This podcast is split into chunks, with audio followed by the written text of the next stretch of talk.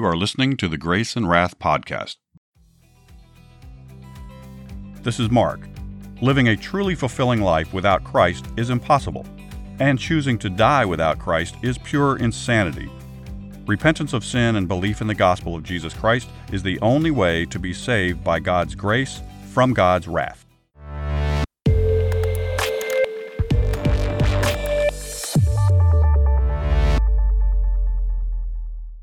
Welcome back to the Grace and Wrath podcast. If you're new to the show, welcome. In this series, we're telling Bible stories in chronological order and adding tips and commentary to help you share the gospel more easily and effectively. Today's story is Jehoshaphat's victory. Jehoshaphat was 35 years old when he became king of Judah. He ruled for 25 years. He set up an educational system, established justice in the land, and reformed the legal system. Things were going well in Judah until suddenly the nation of Moab, Ammon, and Edom decided to unite together and fight against Jehoshaphat. A massive army moved from the east side of the Dead Sea to En Gedi on the west side. Jehoshaphat was afraid, so he sought the Lord's help. He sent out a proclamation saying that everyone was to fast and seek God's favor. The people responded, and many went to Jerusalem to be with their king and pray with him. A huge crowd went to the temple and stood before the Lord. Men brought their wives and children, so entire families prayed together and sought God's help. Jehoshaphat stood before all the people and prayed to God. He said, O Lord, you're the God of heaven. You're the one who gave this land to your friend Abraham. You control all power and might. You said we're to trust you when we're in trouble. Look, the Moabites and Ammonites have gathered a massive army and have come to destroy us. We have no power to fight against them. We don't know what else to do but look to you. Suddenly the Spirit of God came on a prophet. He said, Hear what the God says to you. Don't be afraid of this vast multitude. This isn't your battle, but mine. Tomorrow go against them. You'll see them coming, but you don't have to fight them. Get in position, but stand still and see the salvation of the Lord. Don't be afraid. I am with you. Jehoshaphat bowed down and put his face to the ground, and the people did the same and worshipped the Lord. Suddenly the Levites stood and started praising the Lord God with a loud voice. In the morning the men got up early and went out to face their enemies. Jehoshaphat told them, Believe in the Lord and you will be successful. He then appointed people to sing to the Lord, then went out to the front of the army singing, Give thanks to the Lord, his faithful love endures forever. As the people shouted and praised the Lord, suddenly their enemy became confused. The Ammonites and the Moabites turned on those from Edom and totally annihilated them. They then turned on one another and kept killing until every man was dead. When the army of Judah arrived on the battlefield, there was nothing but corpses lying on the ground. No one had escaped. Jehoshaphat told his people to gather up anything of value from the dead bodies. They found that their enemies had carried a large amount of valuables into the battlefield. There was so much that the people gathered for three days. Finally, they couldn't carry any more. They met on the fourth day, just to praise God. Then they returned to Jerusalem with Jehoshaphat at the lead. Everyone gathered at the temple to once again praise the Lord with great rejoicing. All the nations around Judah heard about the great victory God had given his people.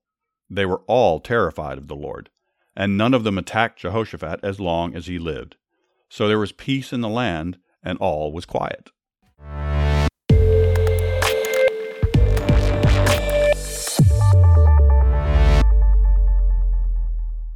I'm going to read a few verses in Second Chronicles chapters 19 and 20. First, uh, let's start with chapter 19, verses 5 to 7.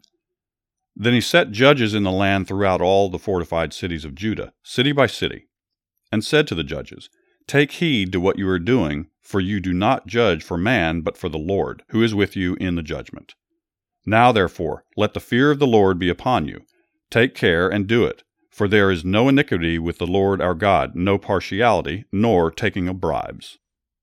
The judge we must face on Judgment Day is perfect, holy, and righteous. He is without iniquity, and he will not be bribed.